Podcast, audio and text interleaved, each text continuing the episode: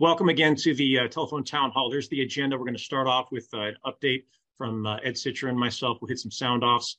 We'll do some Q and A, and then we'll go into the national committee updates. We've got a number of uh, committees to include the new negotiating committee, and all of them are on and ready to do some introductions. So to start off, um, Captain Sicher, if you would unmute and go ahead and uh, give us a couple minutes for uh, an update from yourself. Hey, how you doing, Chris? I hope you can hear me. We're having some technical difficulties down here in the executive office. Look, uh, we spent the uh, week basically spinning up the negotiating committee. We've got these guys in the building. We're uh, we're basically filling their heads with the knowledge about what's happened in the past, and we're hopefully going to be preparing for this uh, BOD caucus that we're going to have the sixth, seventh, and eighth of December. We're going to be down here uh, setting the guardrails up for the negotiating committee. That really summarizes the bulk of the efforts that we had right now. There's uh, there's also some other issues that are going on right now with the dispatchers and with some of the other organizations uh, over across the street. We'll uh, we'll have the different committees go ahead and update you on that. But uh, I just want to uh, the members to know that right now the focus is almost primarily on getting ourselves and our new committee spun up to tackle these negotiations. We are not starting over. This is a matter of building on the progress that we've already made. Excellent. Thanks, Ed. Uh, Ed touched on the negotiating committee. As I said, we're gonna uh, we're gonna bring them all up towards the end here and uh, uh have them all introduce themselves. Uh, for anybody who's unaware, last week was the fall board of directors meeting. At that time, every year we re we elect the negotiating committee. That's a minimum size of four. This year, the board elected to put six members in there. So uh, we're going to talk about uh, the path forward with the negotiating committee and the board of directors. Uh, as far as the next town hall, expect probably January uh, we're going to skip December and we'll figure out a time. We'll get that out to the pilot group.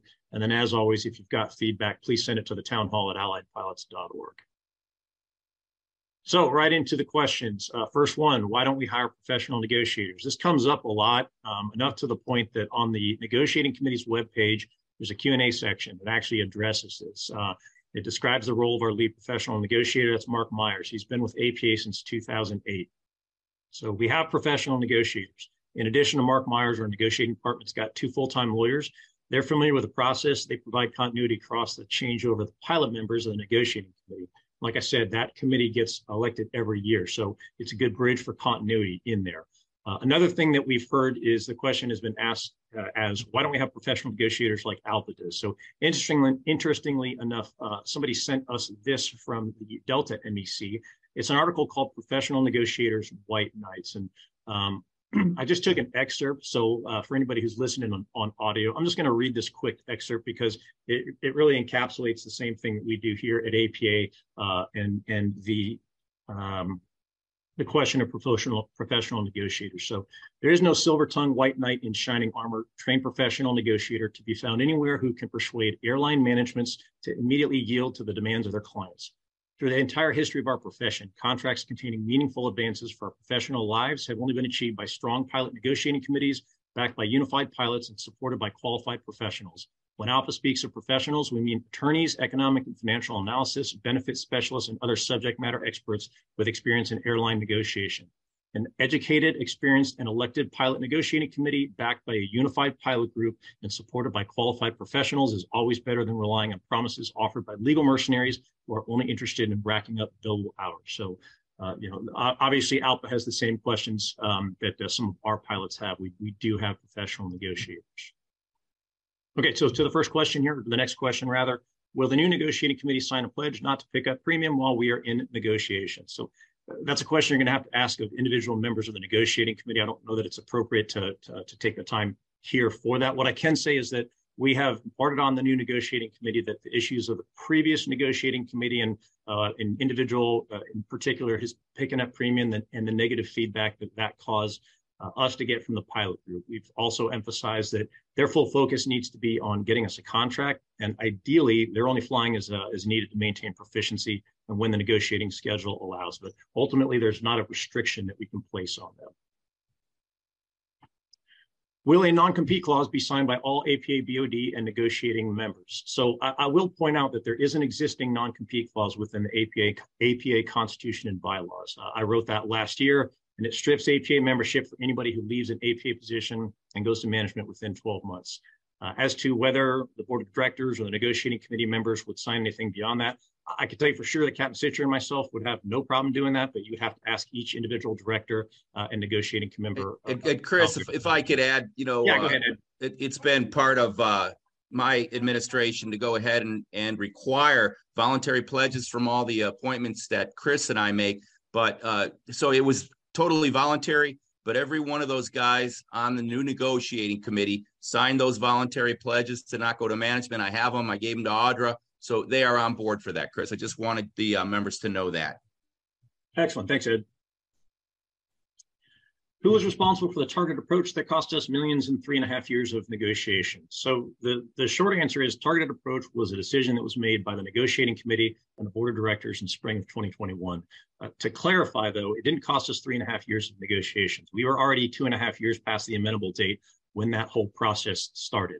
Um, eh, in my opinion, and obviously the opinion of uh, of the board as of uh, two two weeks ago, I believe, um, the target approach was the correct decision to make at the time. It was get in, get a deal, get out, uh, but it overstayed its welcome, uh, hence it being uh, um, abandoned uh, at, uh, at about two weeks ago. Uh, Chris, you know, add a little more to that. I mean, yeah. The, the problem wasn't the targeted approach. The problem was getting off the targeted approach. We're in a rapidly changing environment. There are other people that are pattern bargaining right now inflation's not the same as it started off. So so let's uh I don't think the targeted approach is the problem. The problem, in my opinion, was getting off the targeted approach. All right, so uh, Ed, this one's going to either go to you or Jim Clark. Why are we not pushing mediation and talking, uh, taking a strike vote? Hey, Dave, uh, Chris, uh, Dave has his hand up. Yeah, Dave, Dave Powell. I'm sorry we missed you on that last question, Dave. Uh, no, thanks, guys. Uh, all I was going to add is um, I think the term targeted approach also just sort of took on a toxicity all its own. Uh, I, I want to remind everybody. I think we ended up dealing on 19 of our 26 sections of the contract. Um, I, I, think where we missed it in the TA probably focuses more on scheduling flexibility issues. That's con- contained within Section 15. We we had a bunch of Section 15 stuff in there, so uh, you know going to get wrapped up on the term the targeted approach. Um, but Ed, you just said, and I agree with you earlier in your opening remarks, that this is about fix, you know, building on what we've already uh, uh, um, built up in the targeting approach, make it good enough to get to the membership. But the suggestion that uh, the target approach in and of itself was wrong, it, it effectively captured, it, it, it was addressing, I, I, would argue, most of the areas that the membership is focused on. I think we missed some things with scheduling flexibility that we're going to have to nail down and a couple of other things. To the idea that we've quote lost millions, uh, the TA that that never got to the membership was uh, industry leading in pay, significant retro, a significantly enhanced profit sharing plan. So uh, at, a value of almost 2.2 billion in two years, I, am I'm a little confused over the commentary about how we missed millions. But listen, hopefully, whenever we do get to a TA, it'll be worth even more than what we uh, just uh, bypass. I just wanted to add that. Thank you. All right, Ed, did you want to take this next one or hand off to Jim Clark? Why are we not pushing mediation and taking a strike vote? Yeah, thanks, Chris. I'm going to go ahead and work this one backwards because uh, I'm going to let Jim talk to the mediation piece. Uh, Jim Clark, the uh, chief in-house legal, he was he was tasked to go ahead and start the preparation for mediation, and I'm going to let him speak to that piece. As far as the strike vote goes, and, and I've talked to this before. You know, Delta did it, but Delta's been in at the NMB now for a year. So it's a credible threat. You know, if we want to take a strike vote just as an expression of our frustration with these contract negotiations, that's one thing. But if we want the strike vote to be a credible threat that, yeah, the members want to strike and they're willing to go on strike, but we got to do it when we can actually do it. Under the RLA, we're not even close. We haven't reached an impasse. The impasse hasn't resulted in federal mediation, and the federal mediation hasn't uh, resulted in, in an end game where we can be released and actually credibly strike. I mean, I, I love to send it out, say, hey, how many guys want to participate to the strike? And it would would strike if we wanted, uh, if we gave them the option. But quite frankly, that option isn't even close. We're not even six months from that option. So I would rather, you know, get the press and and and get the mileage out of that strike vote when we can credibly exercise our ability to strike, and that isn't quite yet. But I'm going to hand it off to Jim. Jim, can you speak to the NMB, please? Sure. Thanks, Ed. So um, as you as you mentioned, the board um, a couple of months ago uh, passed a motion to direct that we prepare an application for uh, mediation at the NMB, not to file it, just to prepare it, and that was part of the the strategy to evaluate the options that we had as we were proceeding with negotiations. Um, that predated the developments that occurred last week with the uh, the reconstituting of the committee, and uh, it predated the voting down of the TA. So at this point, you know, we are we are going to, as as you and Chris referenced, uh, we're going to have the caucus at the beginning of November with the board and the new committee, and uh, you know, after that, we will have further guidance from the board as to what path they want to take. But at this point, uh, mediation is not something that we're going to do certainly before the caucus, and we will then, you know, confer with the board and see where where they want to go. Thanks, Jimmy. Just one point of clarification: it's early December is going to be the caucus. I think you said no, uh, November. Uh, next question: When the board when the board of directors voted down the TA, were any of the decisions based on the opinions of pilots outside the board? If so, were were only some of those pilots uh, why were only some of those pilots outside allowed to, to view the TA and not the rest of the pilot group. So uh, again, I won't speak to the opinions of the board, though they are welcome to chime in. What I would say is that there was significant feedback from pilots through sound offs and emails. Uh, at the height of the feedback, we are getting about 400 sound offs a day. I would estimate that there was somewhere in the vicinity of about 90% of those were you know, uh, in opposition to the TA. Uh, as to only some pilots being able to view the TA, that's not accurate. Uh, the the a, a, draft of the TA or the TA draft rather that did make its way out onto social media. APA had no uh, part in that. We didn't have any control over that. But once that happened and we realized it was out there, President Sicher included a link to the draft TA uh, in blast he sent out on the 27th of October. So that was six days before the, bo- the board voted on it. So the pilot group was given a chance to view it and uh, give feedback to their reps. What leverage is the board planning on using to achieve a TA? Uh, so I covered this in a blast back in September, and I'll reiterate this. It was called a state of negotiations. And I hit on a couple points. I'll just read one bullet in there or uh, that, that lead in sentence. Um, I said, in my opinion, our biggest pressure point lies within something that is entirely controlled by every single one of our pilots the ability to understand and enforce your contract and follow your union's guidance. I listed eight examples. You can see them on the screen. You can go back and read the blast in there. Uh, they hyperlinked previous union guidance that we had put out. So I, I, will reiterate the leverage that we have comes from the pilot group, simply following the contract, uh, adhering to the contract, and following the guidance that you're given. Hey, hey Chris, if, if I could add something too before the BOD members chime in, and, and hopefully they will on this. But you know, there, there's a pay piece to this contract, and there's work rules to this contract. I fully believe the pay piece will settle itself as long as we don't tie our hands at the table by pushing across something as foolish as a cap on our snap up. That was part of the old TA and one of the reasons why it failed. Delta or United, Southwest, we've got, you know, Alaska's pretty much in line with us, but they will go ahead and move forward on pay. And, and Robert Isom cannot afford to pay our pilots less than they pay their pilots if he wants pilots to come to this airline. So I, I fully think the pay piece, in the end of the day, if if Isom is afraid to go ahead and quote unquote get out in front of his skis, it'll settle itself. But the, the work rules are where the magic is at. That's going to require some maneuvering at the at the negotiating table, and and that's going to be where guys need to understand and enforce their contract. Chris. All right, thanks, Ed. What is our general, excuse me, strategy going to be going to be going forward in negotiations since the BOD has directed the negotiating committee to abandon a targeted approach? Are we starting all over from square one? Boston Vice Chair Kurt Detzer, I believe you were going to speak to this.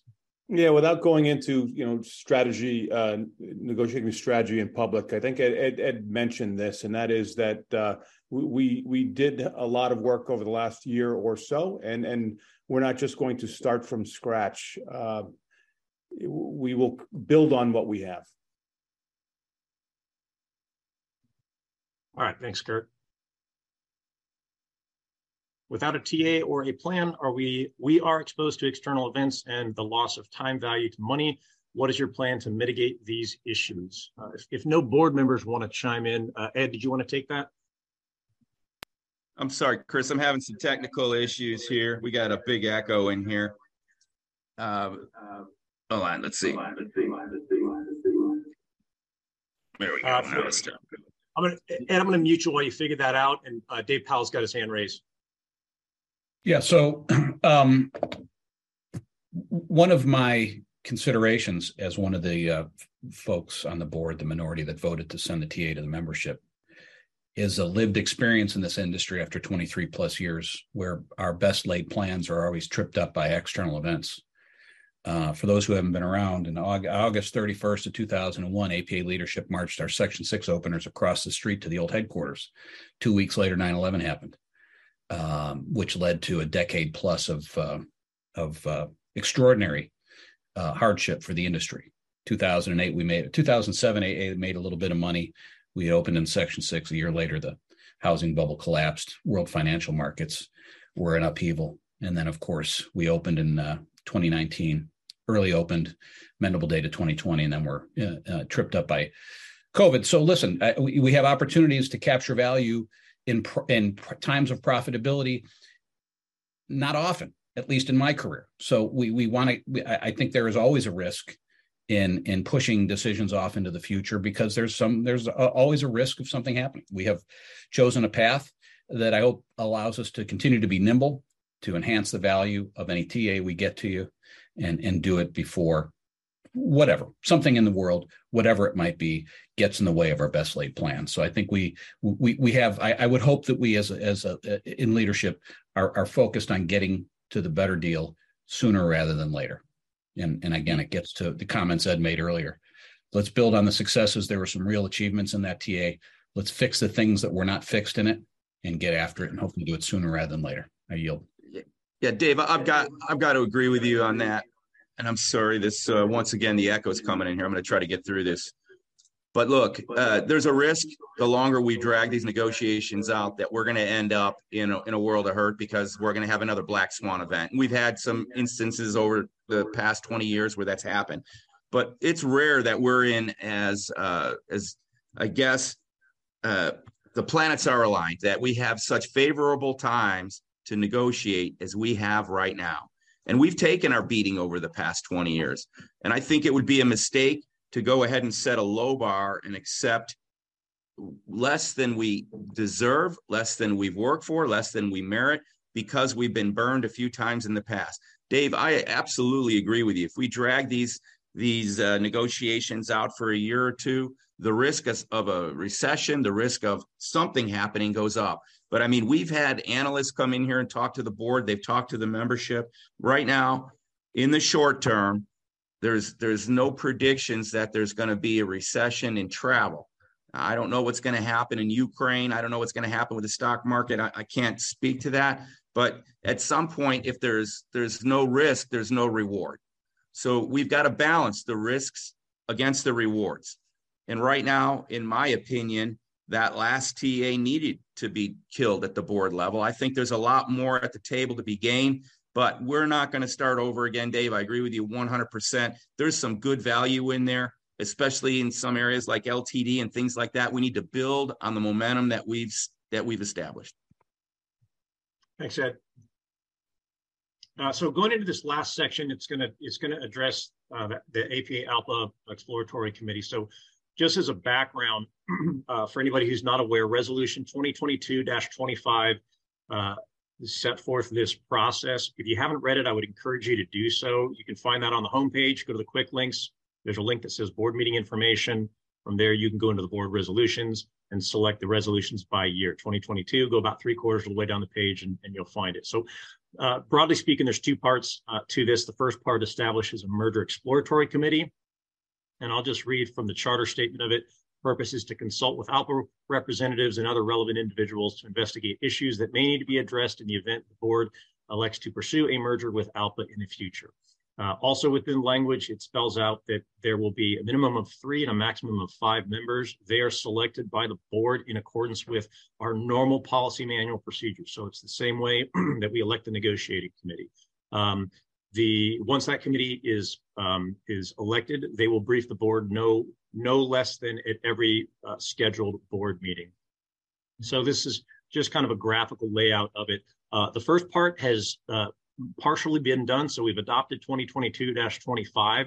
What that did was it it entered into the policy manual language for a standing committee that that exploratory committee. Uh, within that, there is the language like I talked about of getting a minimum of three or a maximum of five members. The language of the resolution requires that to happen no later than the January Board of Directors meeting. A little bit later, there's a question that um, we'll, we'll, address possibly doing this during the December meeting. Uh, from there, they will provide reports uh, again every uh, scheduled board meeting. The final report will be presented no later than the spring 2023 Board of Directors meeting. At that point, that exploratory committee will automatically be sunset and all of that language will automatically be removed from the policy manual. So the next step would then be if uh, if it was recommended to um, go to this next stage, we would then go into the negotiation process. So by a vote of two thirds, the, the board had uh, has to vote to pursue a merger.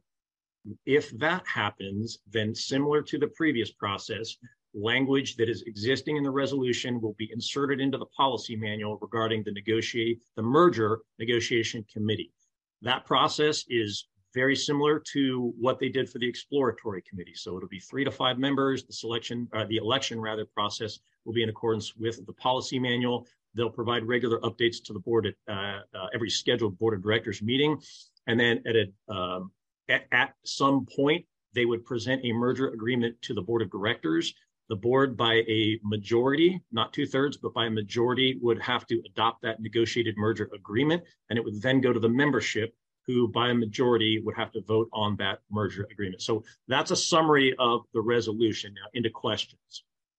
Um, will the board follow through with the July motion to invite the ALPA president to speak to the APA board of directors and membership? So here's a disclaimer. We've got a couple directors on uh, on here. None of them speak for the board. Uh, ultimately, that's up to the board. I see that Dave Powell, uh, well, he had his hand raised. If, if there's anybody that wants to chime in,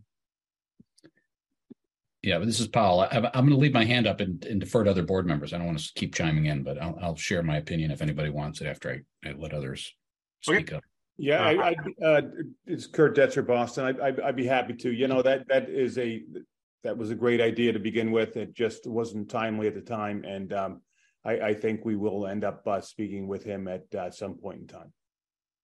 Okay, uh, let's see here. Yeah, and, and Chris, if I can, good turn that volume down. Uh, look, the the uh, ALPA ALPA's going through a leadership change right now. As you know, Pete uh, is going to leave, and uh, Jason Ambrosi's taking over in January.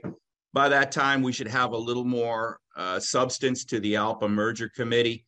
So I think it might be even a little premature to bring Jason over just yet. And if we bring uh, Pete, Joe DePete, uh, over right now. Joe Joe right now is basically sunsetted. He's the he's the lame duck president. So so let's I think that maybe you know I would try to talk the board into it. It's going to be their decision at the end of the day, but I would try to talk them into bringing over Jason, who's going to be at the helm for a whole lot longer if this merger process continues, because he's going to be the guy that affects it. So I would ask them to please just take a deep breath. We'll invite Jason over once he's the guy, once he's in the seat. But uh, I think it would be in the board's best interest, in my opinion, to go ahead and delay that a little. It. I see a note here from uh, from Jim. If, if I misspoke, the that merger committee would be elected no later than the January SBOD. There was a reference to December. That's a possibility, but it has to be no later than January. Next question. How will the board conduct membership education for the APA ALPA Merger Exploratory Committee? Again, any of them can uh, chime in. I don't believe that a decision has been made on that. Uh, presumably, the merger committee briefings are going to be an open session. Those can then be relayed to the membership. Uh, Kurt Detzer, I see you got your hand up. Yeah, uh, you know, I, I spoke with a couple people today about this, and they, there's really two steps in here that uh, have been have uh, part of the process. One of them being the exploratory committee goes over and gets some information at that point. And and granted, yes, Chris did speak to this, and that that is just me as one board member speaking about it. We are now as as the board discussing it privately, but we haven't we're not convened to make decisions uh, on this. But uh, I, I, I, see it personally as a two step process. The first one being the report of the exploratory committee, and then uh, once the negotiated merger committee uh, is is um, enacted, if they are, and and we proceed down that route, then there will be another piece of that. I, would like to think that uh, we get the information out properly. Um, it's it's important that the membership knows about it. It's important that the membership hears it, and uh, without speculating. Thanks, I yield. Thank you, Curtis. How will the membership be informed informed about progress of the AP ALPA merger exploratory committee? Will the committee be able to provide communication to the membership? So the first part of that question is the same as as the previous. Um, the, but to answer the second part, will the committee be able to provide communication? So they're a national standing committee. They should be afforded the same abilities as other committees, and that includes the ability to send out com blasts.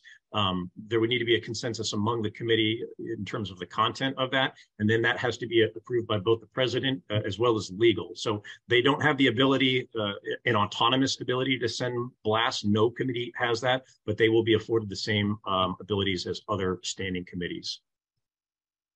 Uh, why did APA change the ALPA resolution? Again, Boston Vice Chair Kurt Detzer, would you like to speak to this? And when you're done, maybe Jim Clark can address the CMB issues.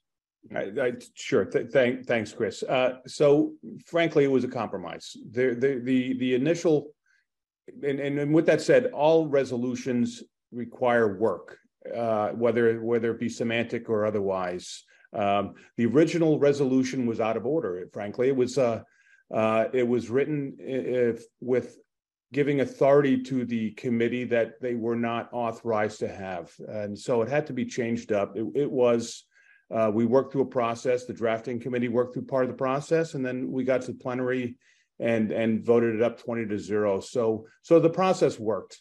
And um, and, and I and I think it's a good resolution. It it uh, it marches a process forward. And, and that's uh, I yield.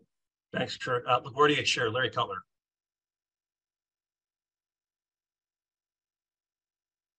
Hey, Larry, you got to unmute. Hey, I just want to add to what Kurt said there about the resolution. Um, you know, the absolutely the drafting committee felt that we followed what the survey said uh, that we Phil Comstock presented to us. Um, there were there were a couple of key takeaways from that survey. Uh, the biggest thing being that uh, there was strong interest in exploration, but not necessarily merger at this point, and two that there was no real urgency to the process. And so the resolution reflects exactly what the survey said. Uh, I believe that it uh, represents exactly what the membership uh, expressed. Thanks. I yield. Thanks, Larry. Uh, let's see.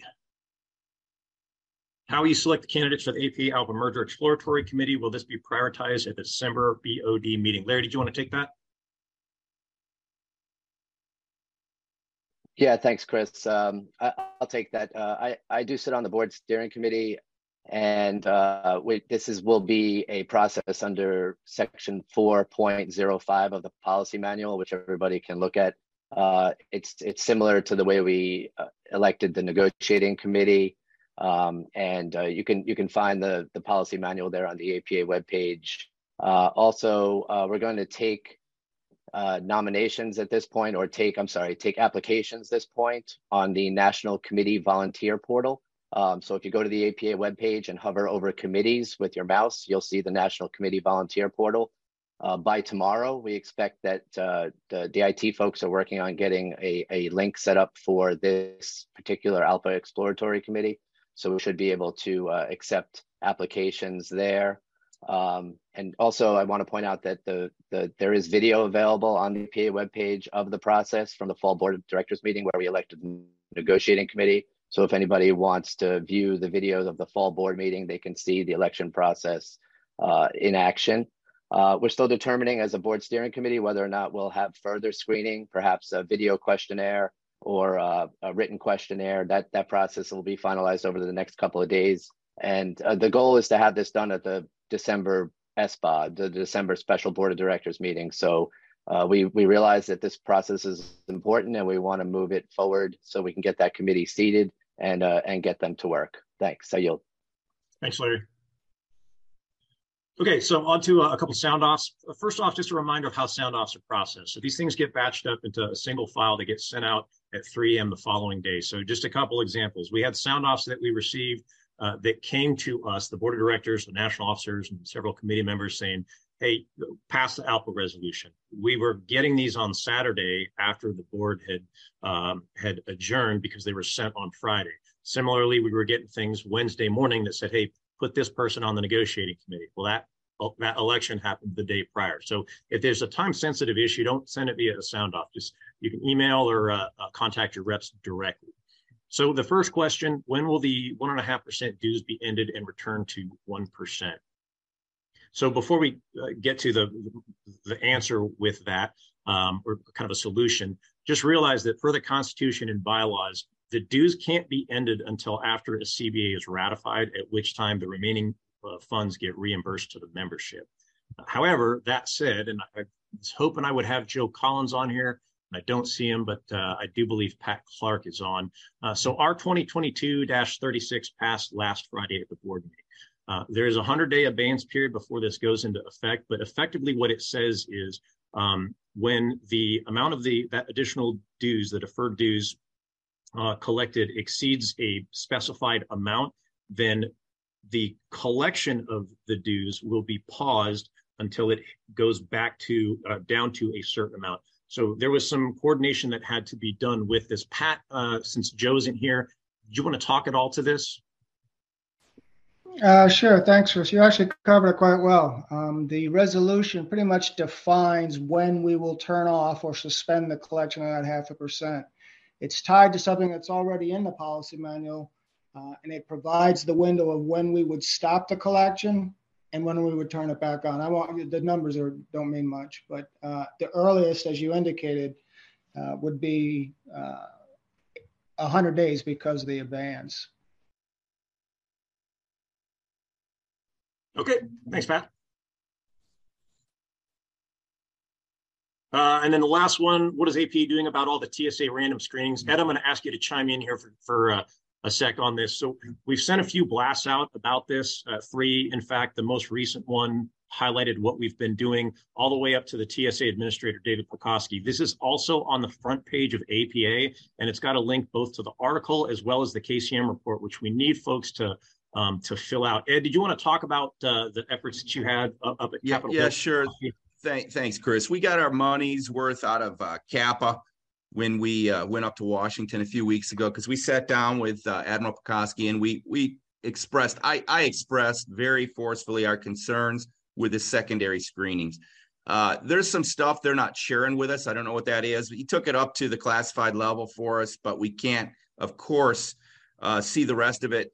The, what precipitated this was apparently pilots bringing contraband through the checkpoints. And no kidding, uh, even uh, one of ours brought a gun through un- unbeknownst to her. And this started the whole ball rolling on this uh, secondary screening thing. Uh, the point of the matter was, though, uh, we calculated that our 15,000 pilots went through known crew member about 2 million times minimum the prior year. And we figured out how much time that cost us, and we were in the millions of minutes. So, you know, our, my point with Admiral Pekoske was hey, look, because of a couple of omissions, we've ended up costing my you've cost my members almost 2 million minutes in additional time going through screenings. He agreed without killing a whole lot of time in this issue. What he said is he's going to bring us back to washington for a round table so that we can we can talk about this. Guys look out of the over 2 million times we went through known crew member last year 17 of our members got their privilege to go through known crew member revoked, and most of theirs those were omissions. Guys traveling international that forgot, even if you're on personal business going international, you can't use known crew member.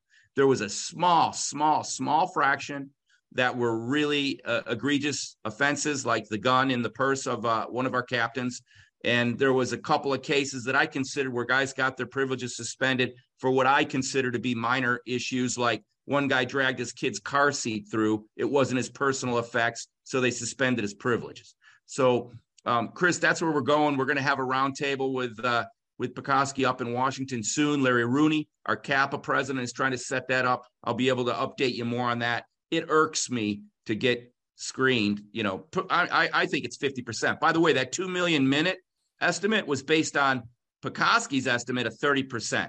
And most of the guys you guys know, you're getting random a whole lot more than 30%. We used his low ball number. I'd estimate we're closer to 50%. Anyway, Chris, I'm going to give it back to you. Okay, thanks, Ed. On to uh, benefits. So we've got a few folks here from benefits. I believe uh, Captain Kerry Burklow, are you going to speak to this? Well, actually, um, Brian's going to start out talking uh, first there. Okay, Brian Bell. Thanks, Chris. Thanks, everybody. hey, uh, Joanne and Marcy are the gurus when it comes to benefits as far as PMA and pod. Obviously, it falls under the Brad lane there, but they've got a little presentation. They're going to exp- uh, explain to you, if everybody on the call, why it's so important uh, when you fly with people. You know, tell the, the, the FO, tell the captain that these things are really important from a personal experience, you never think you're going to go on LTD, but I did. And these are two things that really saved me. So, uh, Marcy, Joanne, take it away. Hey, this is um, Carrie uh, Burklow. Um, I just wanted to, uh, can you go to the next uh, slide, Chris? Yeah, you should be on the PMA slide, Carrie. Okay. Oh, great. Perfect. Thank you. Um, so it's very important, you know, just like um, Brian was saying that, you know, we need to talk it up in the cockpit. When I when I started with American, you know, everybody came, you know, came to the cockpit and said, "Hey, let's talk about, you know, what kind of insurance you need to get." And and the big thing was the APA insurance, and and we, would like to make sure that you know in those times of need that you have it. You know, we have the short term disability, which is the PMA um, it has a few things on there for those that are on just on the call and don't see the slides here. You know, elimination period is 60 days or exhaustion of your designated sick time because um, you can actually save some of your sick time. And then it, you get it for 12 months. And then the coverage, but which is this is a really important. This is the foot stomper. You have to get in at your five year point of cumulative service service with the company um, because some people try to get in afterwards, and unfortunately, um, you can't get in. Um, so, um, so anyway, uh, that's uh, the big thing. We just really like our captains, our first officers, to talk to the other pilots because you don't want to be the last one to be asked to dance on this, you know, because you know you need it definitely. So and onto the the long term policy you know is the pilot occupational disability. That kicks in after 12 months. So um, you know your l you know this is this is what's going to supplement. I've heard people call this the 40% this is this is the part that that uh, supplements your ltd from the company and people get these terms uh, unfortunately um, uh, confused at times. So this will supplement your 60% that you get from the company, which we call the LTD. But the 40% that you're missing would come from your pilot occupational disability, but you you can, you've got to get in that plan as well. And then that lasts for 60 months. It can last longer than 60 months if you get on onto uh, even longer disability if you get Social Security, and and then um, that that's uh, also has elimination period of 12 12 months and exhaustion of your sick time. So anyway, I'd just like for everybody to talk about it, and it's it's a big highlight. So, and Marcy, Joanne, uh, anything I missed or didn't cover on on the items there? Any anybody want to throw something in there? Yeah, Carrie. What one thing I would like to dovetail with you on there, it's hopefully everybody on this call, and it looks like we have over 700 pilots on this call, which is great. Is go on the website, the APA website, we have what's called the LTD income calculator. It's a blue bar there. And what this is going to show you is it's going to take into account your vacation days, uh, how much sick time you have and how much sick you want to use. It's going to say your seat position, years of service, whether you have PMA, and what it's going to do. It crunches all these numbers. It's going to spit out a diagram. And what this graph or what this bar bar will show you is, you know, God forbid you do go out on LTD, it's going to show you in numerical form, which pilots like to see, you know, images. It's going to let you sleep at night and say, hey, here's what I have. And then you could also take it the next step further and go, wow, okay, I'm not really prepared for this based on my pay rate now. How do I fix that? And that's where you have all the great staff members at APA, the benefit staff, that are going to walk you through this stuff and say, hey, here's what you probably need. This is Marcy. I just want to add to that when you get to the uh, designated sick and all vacation, one of the uh, questions that we get often is what is the all vacation? So it includes accrued vacation.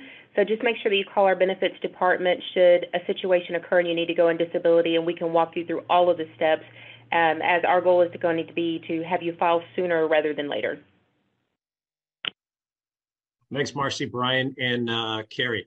And the numbers are there. I'm sorry, the uh, the number and the email are there for the benefits department. Next up, membership committee, Captain Clint Early. Greeting, Greetings, everybody. I just wanted real quick, uh, was asked to address the uh, uh, cancel of, of the classes at the end of the year.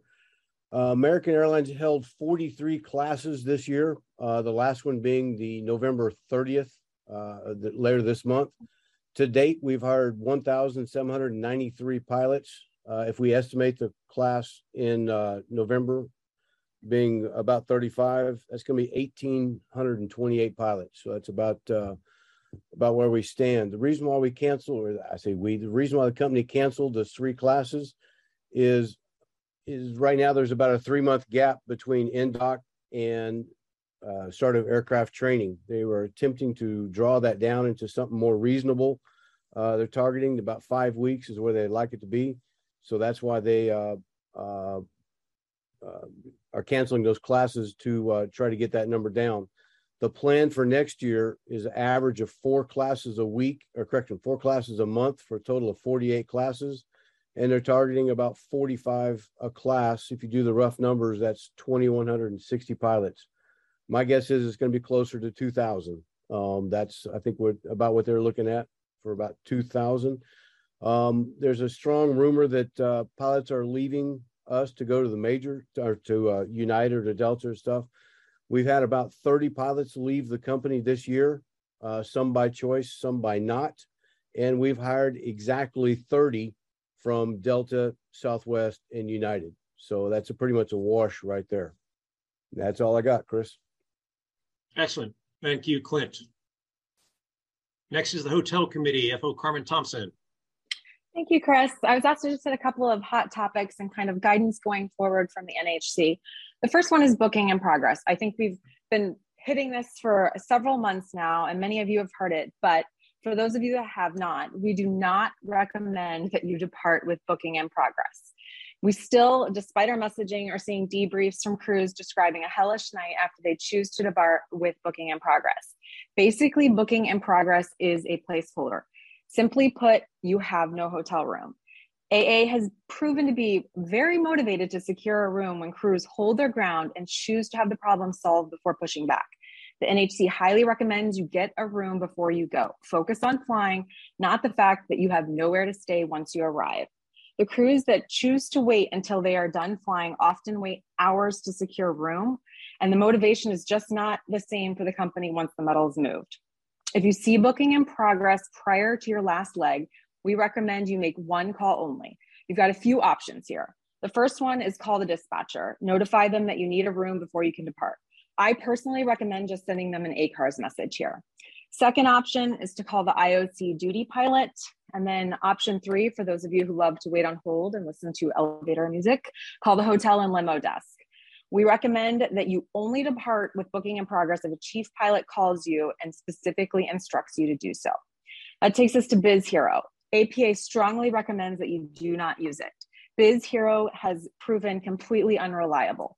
Anytime it is activated, we receive de- debriefs from crews who have regretted doing so. Basically, there are a lot of issues with Biz Hero. A big one that we see is that it provides crews with a confirmation for a room and they arrive at the hotel and the hotel has zero inventory. Uh, we also see often where the hotel, um, the company credit card that they're processing through Biz Hero doesn't uh, work once they arrive at the hotel. These are just a couple of the issues that we see, um, but many of these issues end up taking hours uh, to resolve. If it comes to it, we recommend you secure your own hotel room directly from a hotel or a, from a brand app and expense it rather than using uh, Biz Hero. I get it. You're not a travel agent. You should never have to secure your own room. However, when AA fails you, sometimes that is the path of least resistance. I certainly don't want you spending the night in the airport. I don't want you spending the night on the plane. JCBA 782 says pilots, when other than the regular layover, shall receive reasonable actual expenses for lodging consistent with the lodging conditions encountered.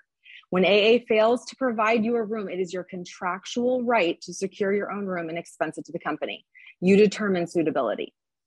Sometimes, if you have, say, a 7 p.m. departure the next day, you may need to actually book two hotel rooms, um, two hotel nights in order to accommodate that late checkout. You can ask the hotel if they can accommodate the checkout at first and only book one room, but if they can't, there is no reason that you need to check out of your room early. If you need a second night, get a second night. File the expense after the sequence through the flight office with SAP Concur. And if you have any issues with the reimbursement, please out, reach out to the NHC. This is important. The NHC has had 100% success getting pilots reimbursed for hotel and transportation expenses when we have had to engage on the issue. Do not let this fear, the fear of being reimbursed, stop you from getting a good night's rest. Next topic surveys versus debriefs. The 30 second survey refers to the hotel trans survey that pops up on your APA app after every layover. We rely on your survey data to identify trends and systemic issues with hotels and transportation companies. We use that data to determine hotels that are working well for you and hotels that aren't, and we probably want to get out of um, before we sign another contract. We appreciate your time filling out those surveys. We typically receive about a thousand surveys a day, sometimes more. So thank you to all of you that are participating. Debriefs are used for specific issues that you that arise on your layover that need to be addressed with the company we review those debriefs every single day. They are forwarded to the company for quick follow up. They reach out to the hotel for resolution and then they get back to us. The debrief link can be found at the top of every single APA hotel webpage, or you can go to the APA quick links, file report, sound off, hotel debrief. Finally, the NHC developed a QRH last year that covers about 95% of the issues that you potentially could experience on your layover. The document is pretty encompassing. It can be accessed now through the APA app. Go to the hotel web pages on the APA app, and it's below the alphabetical city code list in bright red. You cannot miss it. If you ever have any questions that the QRH doesn't answer, you feel like it might not be a debriefable item, feel free to reach out to us directly at hotels-committee at alliedpilots.org. We're always happy to help you navigate these situations. And if you have any questions on my briefing, feel free to reach out to me, C. Thompson at alliedpilots.org. Thanks, Chris. All right, Carmen, thank you so much for uh, for that. Next up, Compass Project, JJ Gonzalez. Hey, everybody, JJ here, Compass Project. Um, I'm going to start by saying that we need sponsors. Uh, like uh, Clint mentioned, uh, it's a lot of hiring going on. Uh, about 15% of our pilots have been hired post pandemic, uh, about 2,000 in, ever since. Um, and uh, anybody interested in volunteer, become a sponsor, we have a QR code you can scan on your screen, um, or you can go to our website, alliedpilots.org slash compass, and there's a link uh, that will take you to our form where you can fill out. Uh, there's a short video explaining what you're uh, going to be, your job is going to be as a sponsor. Uh, if you can go to the next slide. So yeah, you watch the video. Um, so what what uh, as a sponsor, what you'll be doing is basically uh, is establishing a relationship with the, the new hire. You will pick new hires based on on your abilities. Uh, there's no minimum or maximum. If you can only work with one, that's that's okay. Um, and and the the purpose of establishing a relationship is to be that first point of contact with the uh, the new hire. Um, whenever they have a niche or something, they'll be calling you. You don't have to know every answer. Uh, you just have to uh, be there, uh, get the uh, answer the text, phone call. Uh, we have the resources. Uh, we can get you in contact with the training committee if there's an issue with training or, or something else. Um, uh, we have those resources available to you. There's also we have the the syllabus, the sponsor syllabus, uh, which tells you uh, when you should be communicating with your new hire. Um, we have templates for email and text, so you don't have to write anything. Then actually, some of the emails are automated, so you don't even have to worry about that. So um, you just have to be there, you know, available to to answer the phone. It's a great way to volunteer too and and uh, uh, give back to the uh, pilot group. If you can go to the next slide. So, uh, so everybody's aware, we have a, a website, documents guides in there. Um, it it started a, as a source of information for new hires, but now it's a place where almost every pilot in the company uh, is going to for information. What we do is we provide a, a, a, overview of the topic that you're trying to get information on, and then uh, within the document, we'll take you to the source document or the committee for more information. Um, there's no um, uh, we are always welcoming feedback. Uh, it could be from a pilot, it can be from another committee. Um, um, we have some guides that have been added to our library that it comes from a request from a line pilot, like the, the qualification report um, or the retirement flight checklist. So anything's welcome. The email to send a request is compassdocs at alliedpilots.org. Again, committee's feedback of uh, the documents we have is uh, highly desirable. Uh, next slide. So the new guides that we have uh, added this, so far this year, the retirement flight checklist. This is uh, something for somebody who's uh, retiring. it was it was actually created by a, a line pilot that had a was it that recently retired and uh, provided with info of uh, things you need to be aware of or coordinate for your retirement flight. The uh, operational survival guide uh, that was being previously distributed uh, uh, from National, I believe, but it's a document that has all the flow charts that you need, cancellation, fatigue, um, anything you can imagine, it's in there. It's uh, it has a lot of navigation, and uh, the, the purpose for you to download on your iPad. And when you're in flight and you get a reassignment or something happens to you, you have a way to access these documents in, in one place.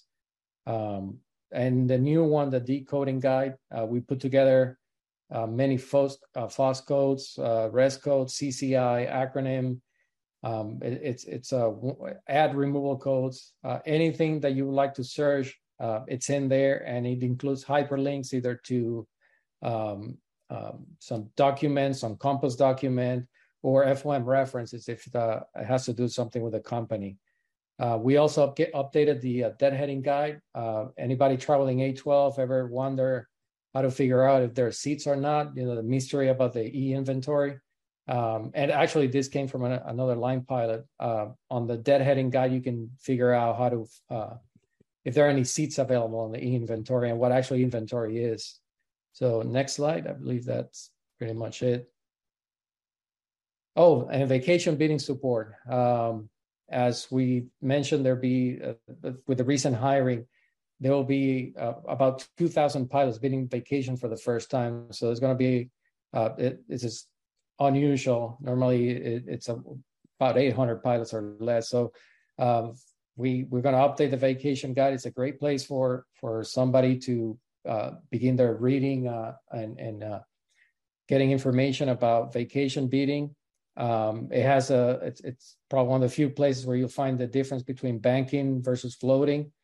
Um, and uh, we're going to be providing support uh, for for these pilots uh, for questions something it's, it's usually the, you know the basic type of question. When it gets more complicated, we send them to the uh, uh, scheduling committee. But for uh, any, any, new hire, anybody with questions, our hotline 817-302-2401 or email compassproject at alliedpilots.org. And next slide, think the questions. Yeah, hey, thanks, JJ, and, and good segue with uh, scheduling committee because they're up next. Scheduling committee, Drew Coleman and Ryan Gertz. Yeah, we're here. We're here. PBS came out today for December. Everybody's happy with their schedule from what the uh, emails and phone calls that have still not quit coming in. So, yay. Um, just a short thing I want to talk about the uh, holiday premium pay. Uh, we did look at November. We've looked at December. I will say it's very uh, mixed results. And It depends on the day, it depends on the bid status, and it depends on how much someone likes that holiday or not. Um, overall, I'd say for November, it was it was really good. It did a lot of good change in the month overall, as far as pilots being able to get a choice of what they want, which then allowed others that may not want to be assigned that and help them out in that case. Uh, December, it was a little more hit and miss. You know, for the 31st, I'd say it was pretty successful. For Christmas Day itself, uh, it didn't help out so much. The uh, premium days around the 24th and the 26th, around the day of Christmas, uh, was very successful. Um, Ryan, if you want to talk about some of the details you have on here, and uh, we'll go from there. Uh, thanks, Drew. Uh, for coverage dates, some bid statuses had an increase, some bid, bid statuses had a decrease. One of the metrics we look at are coverage dates that were uncovered. Could they get pilots to uh, work those days? This actually was an improvement with the holiday pay. We looked at the top 25% of the bid status, the pilots that really could decide if they wanted to work a holiday or not. Uh, the number of pilots bidding to work on Christmas and New Year's increased compared to 2021. Uh, as well as the first pilot to actually work on Christmas went to more senior pilots. Um, as Drew mentioned, the work blocks around the holiday really saw an uptick. New Year's Eve was not as popular of a holiday to have that off. Pilots were working to either fly through New Year's Eve or try to end on New Year's Eve itself to try to capture the, the holiday pay. As well as uh, the coverage dates, Christmas wasn't actually the first coverage dates in most bid statuses. The 24th was the first coverage date and uh, that was predominantly due to the fact that that date has more flying than actually on Christmas Day. So uh, that's all we have. Thanks. One thing I will say is uh, we looked at the top 25%, and when we were looking at this, because those are the pilots that are the top 25% in your bid status, they have the, the best ability to pick what they want. So those are the ones that we're looking at. And as you go down and you get into certain seniority ranges near the end and the bottom, it, it is what it is. It's, it's what's left over, if anything, at that point. Then you get into reserve. Hey, hey Drew, uh, if I could ask a question here, please. Uh,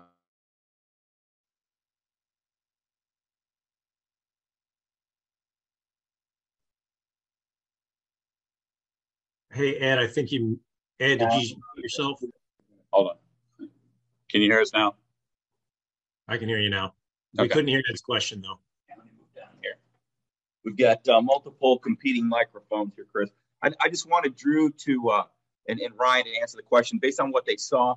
Do they think, and I know they, they don't have a crystal ball, but do they think the company would be more inclined based on the the positive, I guess, uh, increase we saw on more senior pilots bidding to fly the holidays to expand the holiday pay provision? Because you know, this is just a piece of what we really wanted, and, and possibly get rid of that donut hole around Thanksgiving if we're if, if we're going to solve our problems here by incentivizing flying, did it work? And so the first part's done, which is the bidding and the awarding of these trips. You, we do see a uh, better bidding of the trip, so not avoiding it in, in, most cases. But I think it's very holiday specific. Christmas Day, we didn't see much, if, if any, benefit. Other holidays that we've had so far, we've seen some benefit. So I think it's going to be uh, day of. The big key is going to be what happens when the days actually come to be operated? How many people are going to bang out sick because they don't want to work that holiday? So that's going to be the key that the company's going to look at. How many people actually stayed on the trip and worked it, as opposed to, oh, I've been assigned this day that I didn't want, and then they they do some sort of means to get out of it. Thanks. All right. Thanks to uh, you, Drew and Ryan. Next up, contract compliance. Paul and Ryan, who's speaking? this is Paul Leonardi, and I'm with Ryan Doris. We're representing contract compliance, and um, we're going to start off with uh, Q and A, like we normally do here in the um, town hall setting. So Ryan is going to read the Q and A, and then um, I'll have some comments thereafter, and then we'll have the answer to that Q and A after the comments. Go ahead, Ryan. Yeah, so we're doing this one on fatigue. Uh, the question this week is I notify crew tracking that I am fatigued. When can I be rescheduled for further flying? Um, we should have all the, all the answers up there. Uh, A, during DOTC each subsequent day of the sequence footprint. B, at the time of the fatigue call to any other flying outside the footprint of the original sequence. C, at the time of the fatigue call to commence after fatigue rest.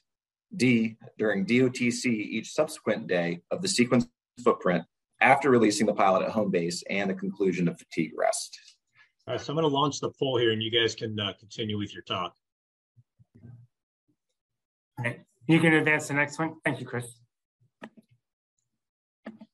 All right, so issues and trends. Um, you are following the News Digest every Friday. And if you've been doing that at least through uh, the summer, you have noticed that we provide Q and A's at the end of each one of those. And most of the time, those Q and A's are driven from things that we're seeing out on the line and reports that we are getting um, and timely things that are occurring. So we tend to include that in the Q and A's, and those would be the big hot topic, hot button issues that you're experiencing. Um, things that always is prevalent here at American Airlines is contactability. You, as a line pilot at American Airlines, know when you are contactable. When you have a responsibility to return a phone call, you never have a responsibility to answer. But when you would have a responsibility to return a phone call to the company, if you're on a day off, if you're on vacation, that's your time. It's not the company's time. You'll get to them when you become on duty again, when you come on duty again. And that would be the reasonable expectation of when you should be talking to somebody at the company. So please remember that reserves as well as line holders.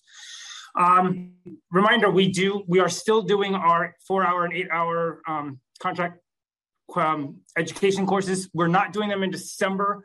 Uh, we have really tight um, schedules, and it's difficult for us to get PU during the holiday months, unfortunately. So expect to see them ramp up again in January. We are trying out a new format with a um, town hall like we're doing here.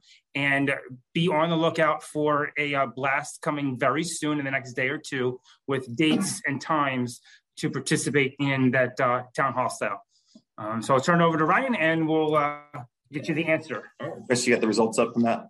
Yeah, hey, I'll bring those up in one second. I do have one question. Uh, this is a holiday um, premium pay in accordance with the LOA. If uh, I don't know if you guys saw this in the chat, but I'll, I'll ask it here if you put you guys on the spot to answer this. If you're on reserve or line holder, not flying a holiday, but available and wanting to fly premium on days leading up to those designated holidays, will you get the regular premium for the whole sequence and also the holiday pay? If they designate a sequence as premium, it will pay premium. If you're flying on a premium holiday, you'll get the premium for that holiday as well. So it'll be and, and on top of the value of the base sequence. The base sequence will carry the premium value because that's how it was awarded to you. And if you're working on that holiday and it happens to be a premium designated sequence, then you also get the premium holiday pay for the flying that you perform. Okay, thanks. All right, so we will now go to the results. And let me pull this up. Seems happy everybody was. Good. Um, C, that was the correct answer there. At the time of the fatigue call to commence after fatigue rest, so when you make that fatigue call, um, you are giving the company a time that you're going to be rested and back on duty. And at that time, they should be uh, using one of the four options in our contract in 15K 5A um, to put you back on flying or send you back to base. So either you would deadhead the pilot to base the same duty period if legal, or when not legal, it is mutually agreeable in keeping with the current procedures. Um, you would deadhead the pilot to base following the completion of a rest period. Following rest, assign the pilot to any portion of the original sequence Following rest, assign the pilot to any other flying within the footprint of the original sequence. Um, this doesn't prohibit crew tracking from reassigning the pilot uh, following the rest period either. That's just something to note there as well. But they would have to notify you if they're going to reassign you outside when you're on the phone with them, telling them that you're fatigued, and they don't give you an assignment at that point in time, or they give you an assignment and they want to change it. They're going to have to do proper reassignment procedures, either ACARS, outside sterile cockpit, or a first person phone call. Um, again, know when you're contactable, know your responsibilities, and never pick up the phone. Let them leave a voicemail and then get back to them if you know that you have an obligation to talk to them. Um, So thank you very much for listening. Please remember that if you have any timely issues that you need contract help with, contract admin, 7 a.m. to 7 p.m. every single day of the week, except for major holidays. That should be your first go-to, and they can always forward you over to our office in contract compliance, and uh, we'll get back to you as soon as we possibly can. Because remember, we're the line pilots, and we're still have line schedules and uh, family matters as well. We we strive to answer everything as quickly and as possible and to help you out when you need the assistance. Thank you. Thanks, guys. And Thanks, guys.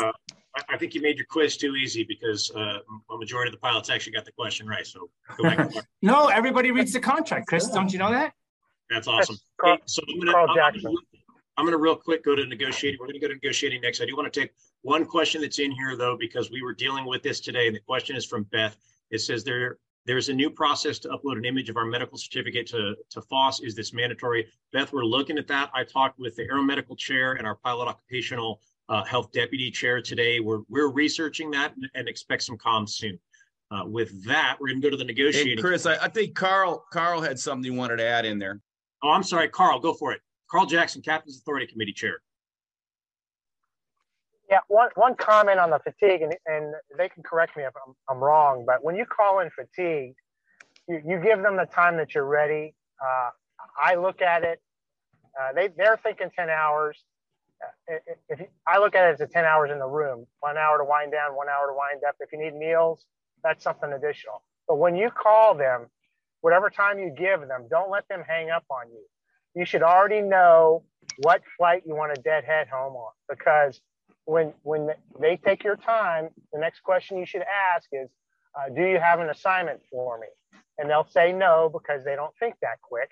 And well, then put me on this deadhead home is what I would do.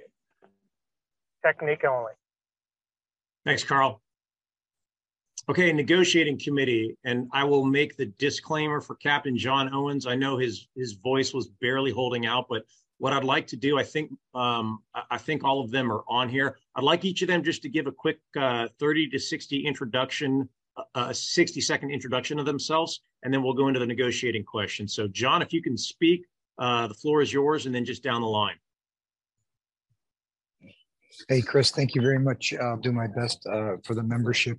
I apologize greatly for the uh, uh, situation with my my voice here. I've been talking quite a bit since uh, I was honored to take this position on behalf of you, and uh, I look forward to uh, serving you guys in a way that makes you proud of the results. Uh, you have my uh, you have my absolute promise there. You also have the absolute promise that I will be not flying any premium time. I will be focusing on nothing but uh, your best interest. And with that, I'm going to hand it over to the rest of my team. Thank you. And, and let me say something just on behalf of you, John, since you did mention it. John was previously the, the uh, chair of our strategic planning committee. He was the deputy chair of COM.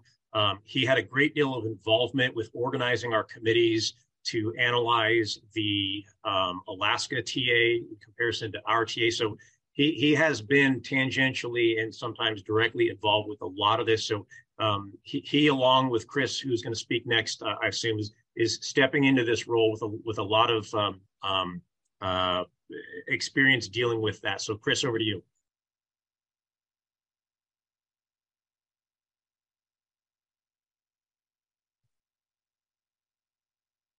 Chris Walker, negotiating. You ready? All right, let's maybe bypass. Yeah, hold Oh, on, Chris. Can you hear us now? Yep, there we go. Okay, apologies for that. Yeah, hey, this is uh, Chris Wachter, uh, J737 uh, FO. Um, I was asked to uh, interview and remain on the negotiating committee. I've spent the last two years uh, on the committee as the uh, the junior guy in the committee for the past two years, uh, going through the processes from um, our furlough uh, recovery processes through the COVID LOAs, the uh, return to Section 6, and the work that we've done to try and get towards uh, a successful TA through our board and eventually to our membership. Uh, prior to that, I had done work uh, as a Compass sponsor, doing contract compliance in DC, doing COM in DC, and being a, a DDR for the uh, the DC reps. Uh, my background: I'm a retired uh, military uh, pilot. Uh, I flew the B1 for 22 years and then worked some um, strategic planning and uh, speech writing, different roles uh, working with NATO and with Big Air Force. I'm going to hand it over to the rest of the guys um, who have a, a wide variety of experience I'm really looking forward to working with.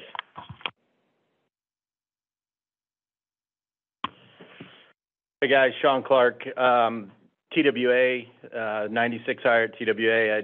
I uh, worked for a number of years as the MEC grievance chairman there, uh, on and off the negotiating committee with them, and then the merger committee, and ended up, I think, the MEC vice chair. Um,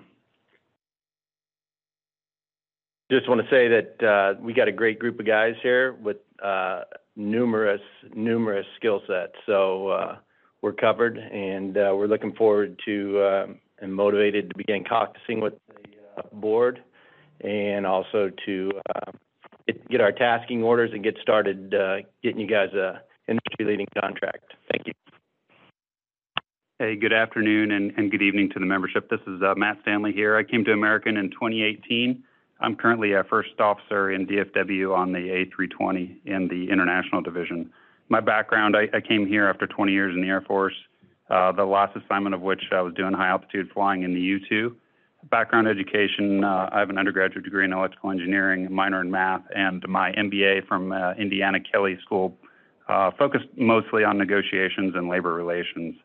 I, will tell you, we, I like what Sean said. We, we have a great team here, both uh, from our internal continuity partners here at APA, and then uh, with on the new and recently reelected members on the team. I'm super humbled to be a part of it. I'm highly motivated to uh, work at the direction of our board of directors to get us the best possible agreement. Thank you so much for your trust in us, and we're looking forward to serving you.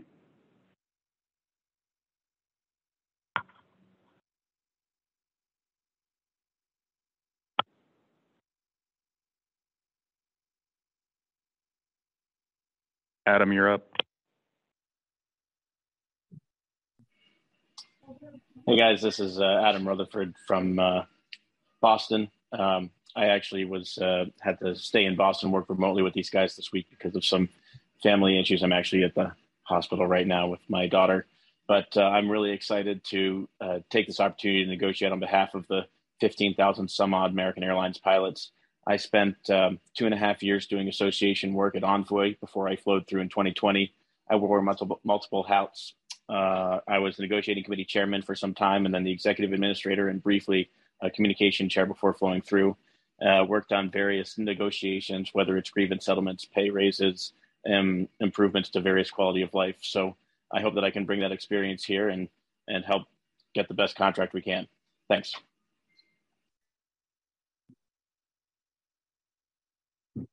Hey guys, uh, FO uh, Chris Henschel, uh, Philly 320 married with uh, three kids, and uh, I'm a commuter out of uh, Raleigh, North Carolina.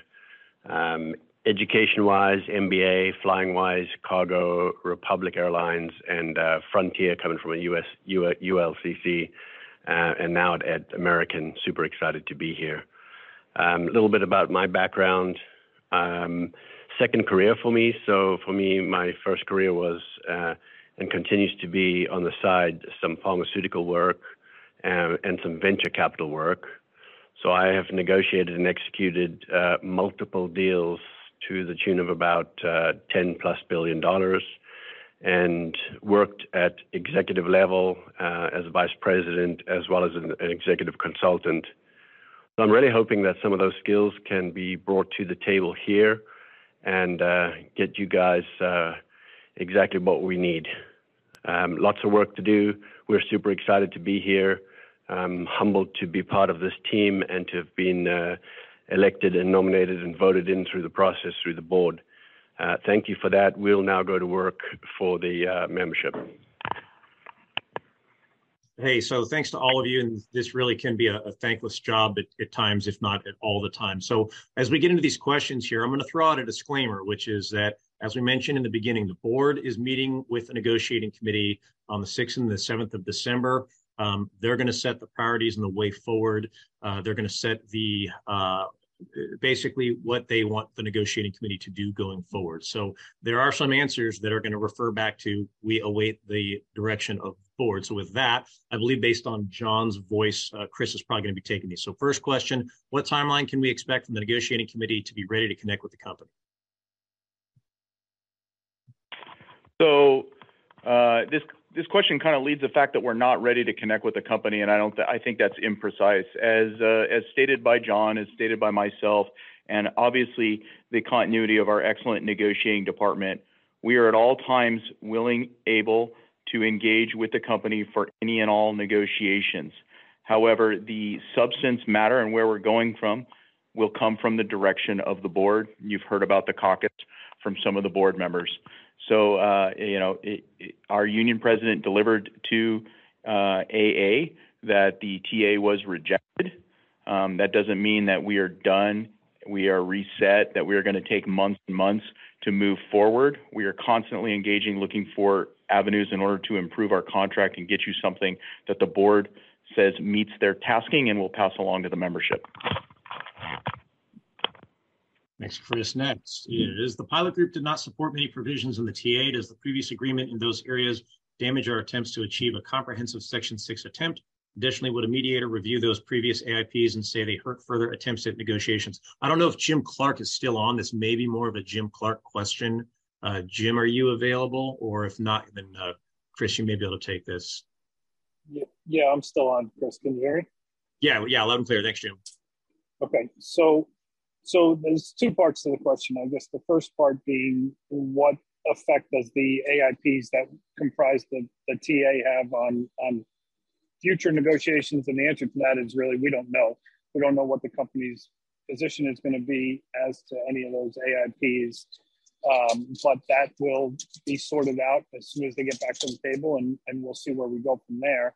Um, with regard to any impact it might have on mediation down the line, it is um, it, it is really just too early to speculate on that um, because we're nowhere near going to mediation at this point. Thanks, Jim. Next question. Uh, can we address, can we expect to address IT issues with potential completion dates addressed? Hey, this is Chris. I'm going to try and guess at what they mean by IT issues. And I assume this means implementation and programming. If that's not what the, the question meant, whoever wrote the question, go ahead and email us and let us know, and we'll get you further information. But assuming that it's talking about implementation and programming, understand that whatever we do will come with an implementation, implementation timeline and a penalty or structure for what happens if the items that are agreed to by both parties are not implemented. Um, but understand that there are certain things that we may be asking for that require programming that the company is not just going to program now prior to an agreement um, just of their own volition.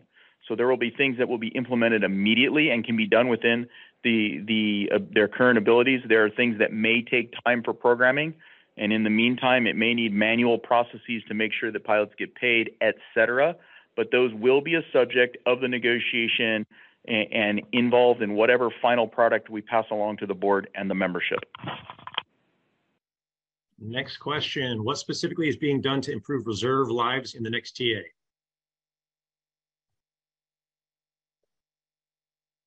Really can't comment on this because I don't want to overpromise and I don't want to undercut what might be out there.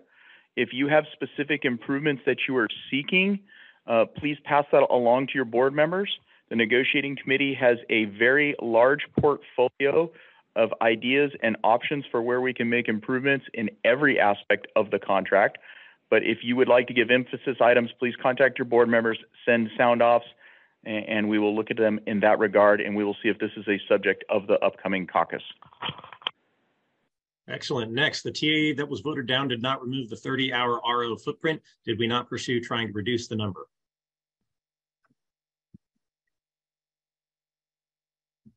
So, without getting into a thrash on what was in the uh, TA that was voted down, this absolutely has been a pursued and targeted goal of the negotiating committee.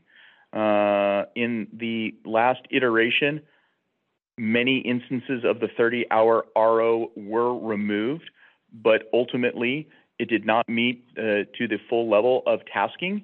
And, and with the with the downvoted TA, we may expect additional guidance from the board members on where to go with this item. All right. Are we asking for positive space for commuters like Delta? Again, uh, this one needs to go kick back to your board members to ask, though I will inform that Delta received a positive space uh, provision as a part of their COVID LOA, which I am to understand has expired. Um, but um, if this is, again, if this is a key item that you seek, please make sure that you're informing the board so they best are able to represent their membership when they come to the caucus. That's my understanding as well, is that that was a temporary provision under Delta that has expired. They do not have permanent positive space. Uh, being the company rarely offers float vac- vacations, why do we allow them to take summer vacation weeks based on first round float?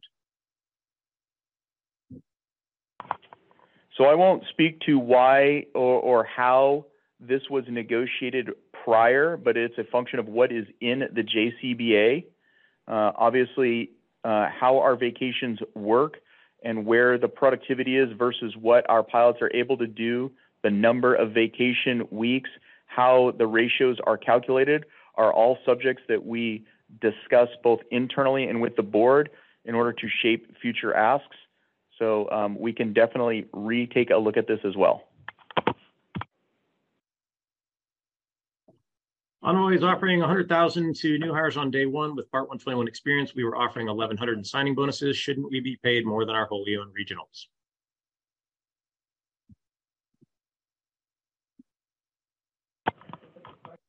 Shouldn't we be paid more than our, our, our wholly owned regionals? Absolutely, we should. And I hope that others will chime in on this one as well. We are the premier legacy airline, the largest airline in the world. I'm glad to see that uh, our regional partners are getting increases in pay because it speaks to the demand in the industry for pilots. And of course, this is only just yet another bit of evidence that our pilots should be properly accommodated for that premier top tier level work that they do. Is it true that flight attendants will be getting holiday pay now because of their Me Too clause? Did our Green July work ben- did our Green July work benefit another employee group? Yes, they are also getting holiday pay. I do not know if it is because of their quote Me Too clause. They they negotiated these similar holiday days approximately two weeks after uh, the Green July LOA was signed with the pilot group. What can be done to increase credit in the upcoming contract? For example, Spirit gets 150% for all credit above 82. Frontier has 125% for credit above 82. Delta has 200% pink slips. Again, I'm going to have to assume in what the pilot meant. I think that they mean premium pay, not credit. But um, if they mean credit, again, circle back in, in emails and we'll get better clarification. If you're talking about premium structures or higher pay once they go above 82 hours credit or higher pay at Frontier once they go above 82 hours credit, Delta pink slips, I don't know what exactly a pink slip is, um, but each pilot group has their own structures for premium. We've talked with the company and negotiated different structures for premium for our pilots as well. Um, we can certainly look into these kind of structures. Again, talk to your board members and determine which way you best think it would help you and, and have them inform that to our caucus. I'm going to guess you're going to continue the trend here. Is there anything that can be done to improve conditions for new hire pilots? First year day has been rough, unable to credit above 76 hours a month. $90 an hour, no 401k contribution. The ULCCs and regionals provide as good or better conditions.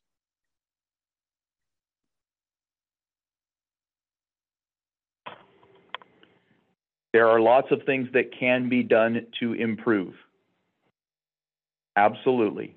The question is will those be tasked as our negotiating goals? Are those goals consummate with the desires of our entire pilot group? And how much time do we want to spend in negotiating to to pursue those interests. I'm not saying that any of those things is not important, but I sure think that it's a strong argument to a company that is looking to hire. I think what uh, Clint Early said, 2,000 pilots next year. When we're in a pilot deficit situation, perhaps the company might see some strong opportunities to figure out how to properly compensate American Airlines pilots so they can continue to hire the best pilots in the world. Thanks, Chris. And I'm just going to, so that's the last question before we wrap up. But I did want to show one thing here where the comment that uh, new hires are, and I will quote, unable to credit above 76 hours a month. So uh, based on that, I went and looked at the N3. This is just a random poll from three days in November. It's the first, fifth, and sixth of November from DFW. Um, all personal information is redacted, but the stuff you see highlighted there, uh, anybody below a 12,681 seniority number, that's a, that's a pilot on probation. So everything you see circled there those are all pilots on probation who uh, very and, it's premium reserve, so it's above 76 hours. So, um, and I'm not saying this happens often, uh, but there, you know, there is ability to to not credit, but to be paid above that 76 hours a month. So with that, uh, thank you everybody. Uh, we do have a couple questions left in the Q and A. We'll try to get to those before we uh, uh, shut this down here. But I know the negotiating committee is they're all jumping on planes to go home after being here for a week. Um, and uh, I've got a, a, captain's dinner to get to. So thank you all for uh, for being here and for participating.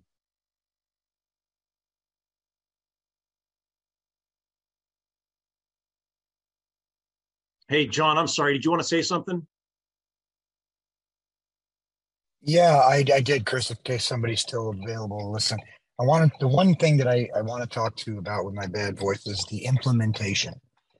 Uh, we came out of a bankruptcy era agreement years ago, and we still have a large list of unimplemented items. I am not going to deliver to this membership a contract that cannot be implemented and held to an implementation schedule. And I want everybody to hear that loud and clear. We will deliver a contract that you will live under and that will be implemented uh, appropriately. Thank you, Chris. Thanks, John. And with that, uh, thanks everybody, and we will see you soon.